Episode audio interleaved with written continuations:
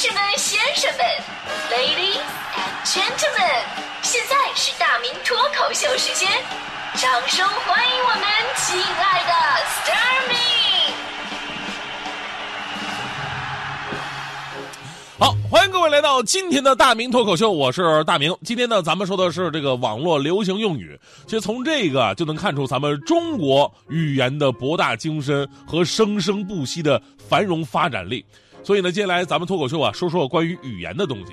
这语言呢是一个民族的骄傲，所有的语言都是伟大的。但是呢，可能因为综合国力啊、历史影响力啊，包括人类迁徙史等等问题的影响，这每种语言的国际地位是不一样的。目前呢，能被称为世界通用语的也只有英语。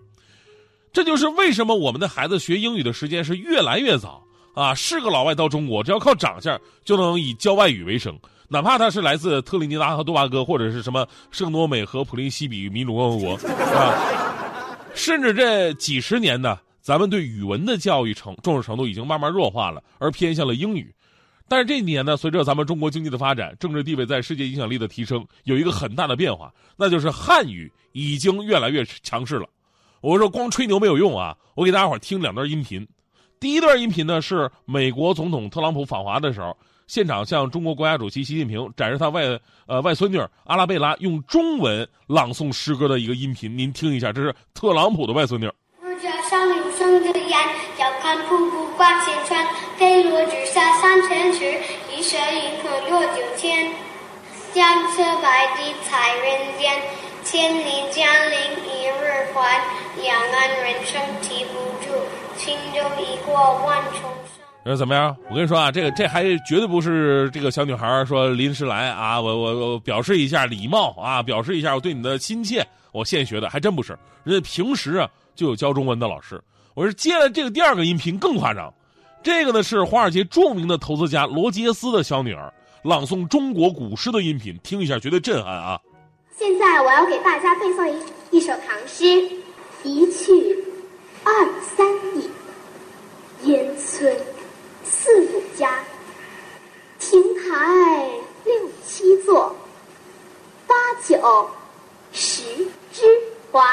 怎么样？听完以后，你是不是怀疑自己才是外国人？这个我也就是我跟你说了嘛，我要不说的话，这是外国小孩，我估计你都以为是咱们北京哪个小学广播站的是吧？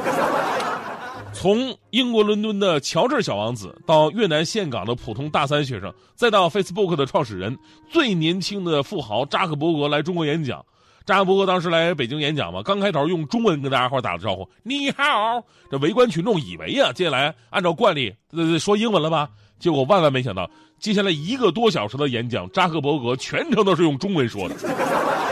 怎么中文这么好啊？后来才知道人家媳妇是个华裔。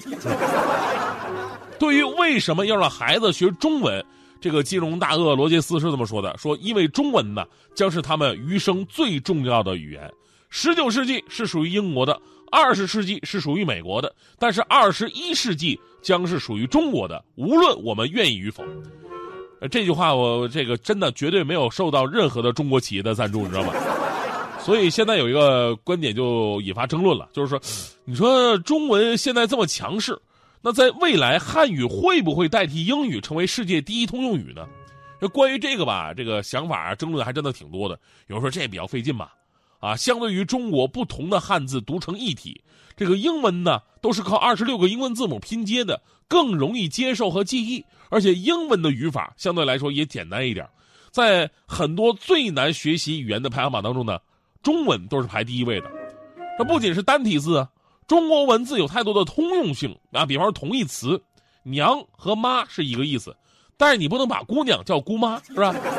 富和贵也是一个意思，但你只能说大明越来越富了，不能说大明越来越贵了，是吧？毕竟我不是出来卖的，是吧？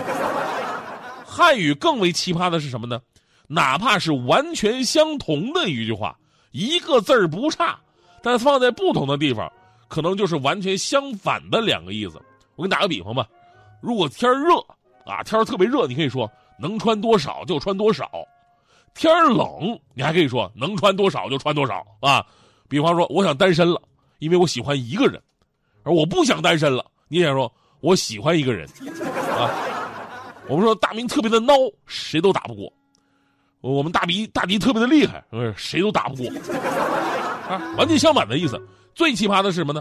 明明字面意思完全相反的两句话，就是字面这是完全相反的两句话，但其实也表达是一个意思。比方说要你管和不要你管是一个意思啊，气死他和气不死他是一个意思，掉地上跟掉地下是一个意思，了得和了不得是一个意思，结婚前和没结婚前还是一个意思。你说你是老外，你崩不崩溃是吧？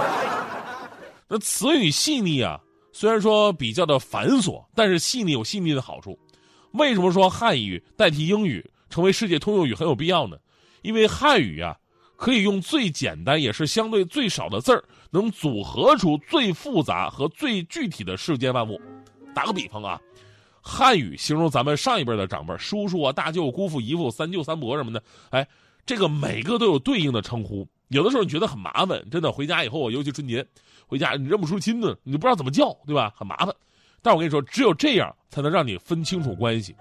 英文是简单，这些人啊都 uncle 啊都代替了，但是放在句子里边，你能说明白吗？说不明白。比方说这么一句话，我叔叔对我大舅说，他的姑父和他的姨父打起来了，头破血流，是大伯和二伯制止了他们，最后我二舅和三伯去报了案，这才让我叔叔的姑父和姨父平静了下来。这句话用中文说得非常明白，谁跟谁打架啊，谁制止了，谁去报案了，一清二楚。但英文就不行，因为英文都是 uncle。 用英文这句话就变成这样了， My uncle said to my uncle, His uncle and his uncle fight, Head broken and bleeding, Uncle and uncle stopped them, And uncle and uncle to the report case, Just let my uncle's uncle and uncle come down。 听完以后只有两个问题， How many uncle? Uncle is who? 也就是说这个英语啊形容不了这个准确关系，其实英文呢只是没有特定的词汇去形容。你要真想说明白吧也可以，但麻烦一点，叔叔那就是 father's younger brother 啊，大舅 oldest maternal uncle, 姑父 husband of father's sister, 姨父是 husband of mother's sister。 你这是明白啊，但是你放刚才那句话里边更诡异啊， My father's younger brother said to my oldest maternal uncle, his husband of father's sister and his husband of mother's sister fight 啊，你就不知道以为我在说绕口令呢。所以呢，汉语啊有着充当世界第一通用语的硬件实力，这点是毋庸置疑的。但是最后啊，我们也得说，英国当年为什么能够把英语确立为第一语言？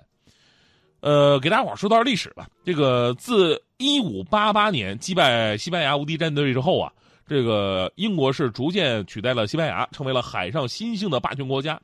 1815年，英国在拿破仑战争当中取得胜利，又进一步巩固了它在国际政治、军事强权的地位。而工业革命呢，更让英国取得了无可争辩的经济强权。强到什么地步？有个数据说，维多利亚时代的大英帝国呀，步入鼎盛时期，人口占了全世界的1/4，领土面积占了世界陆地面积的1/4，经济贸易占了全球的70%，就这么强。虽然说后来美国取代英国了，但整个16世纪到21世纪，全世界这个最开始频繁联系的年代，都是处于英语系国家所主导的国际体系之下，所以呢，英语自然而然的成为世界第一用语。所以啊，你就说我们说汉语想取代英语不是不可能，但需要更加长远的努力。但是话说回来，这取不取代吧并不重要，重要的是什么呢？重要的是老外学习汉语是对咱们综合国力的肯定。现在学习中文的外国友人越来越多了，很多欧美国家的基础教育呢都已经开设了中文课，未来可能您再出国说中国话也可以畅行世界了，到那一天你都可以为自己的语言而自豪。所以呢，我一直在思考一个问题哈，就是你说这个什么默多克呀、扎克伯格呀，这些大富豪都能找中国或者华裔的姑娘，为什么没有外国女富豪找中国小伙呢？顺便学个中文什么的。如果真有这个需求的话，我可以啊，我有那个普通话一甲证。再次翻过5000里的浪，还是带从前的城墙，所有历史褪色后的黄，驱成夕阳染在我身上。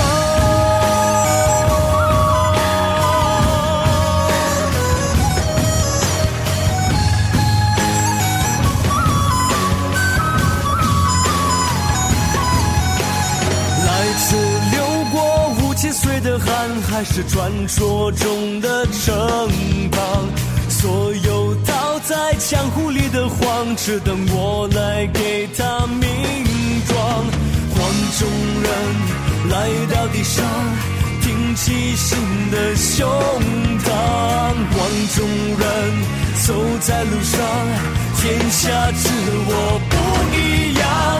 越动荡越勇敢，世界变更要让我闯，一身坦荡荡到四方，5000年终于轮到我上场。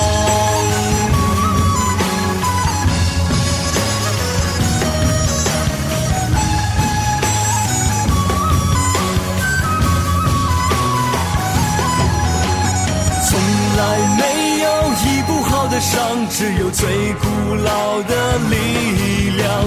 所有散在土地里的黄，再从还将飞向东方。黄种人来到地上，挺起新的胸膛。黄种人走在路上，天下只我不一样。越动荡勇敢，世界变更要让我闯，一身坦荡荡到四方，5000年终于轮到我上场。天下哪有地方看不到黄色的脸，鲜红色的血留在13亿的人，你说这是我的愤怒，我说这是我的态度，奋不顾身勇往直前，只有我们中国人。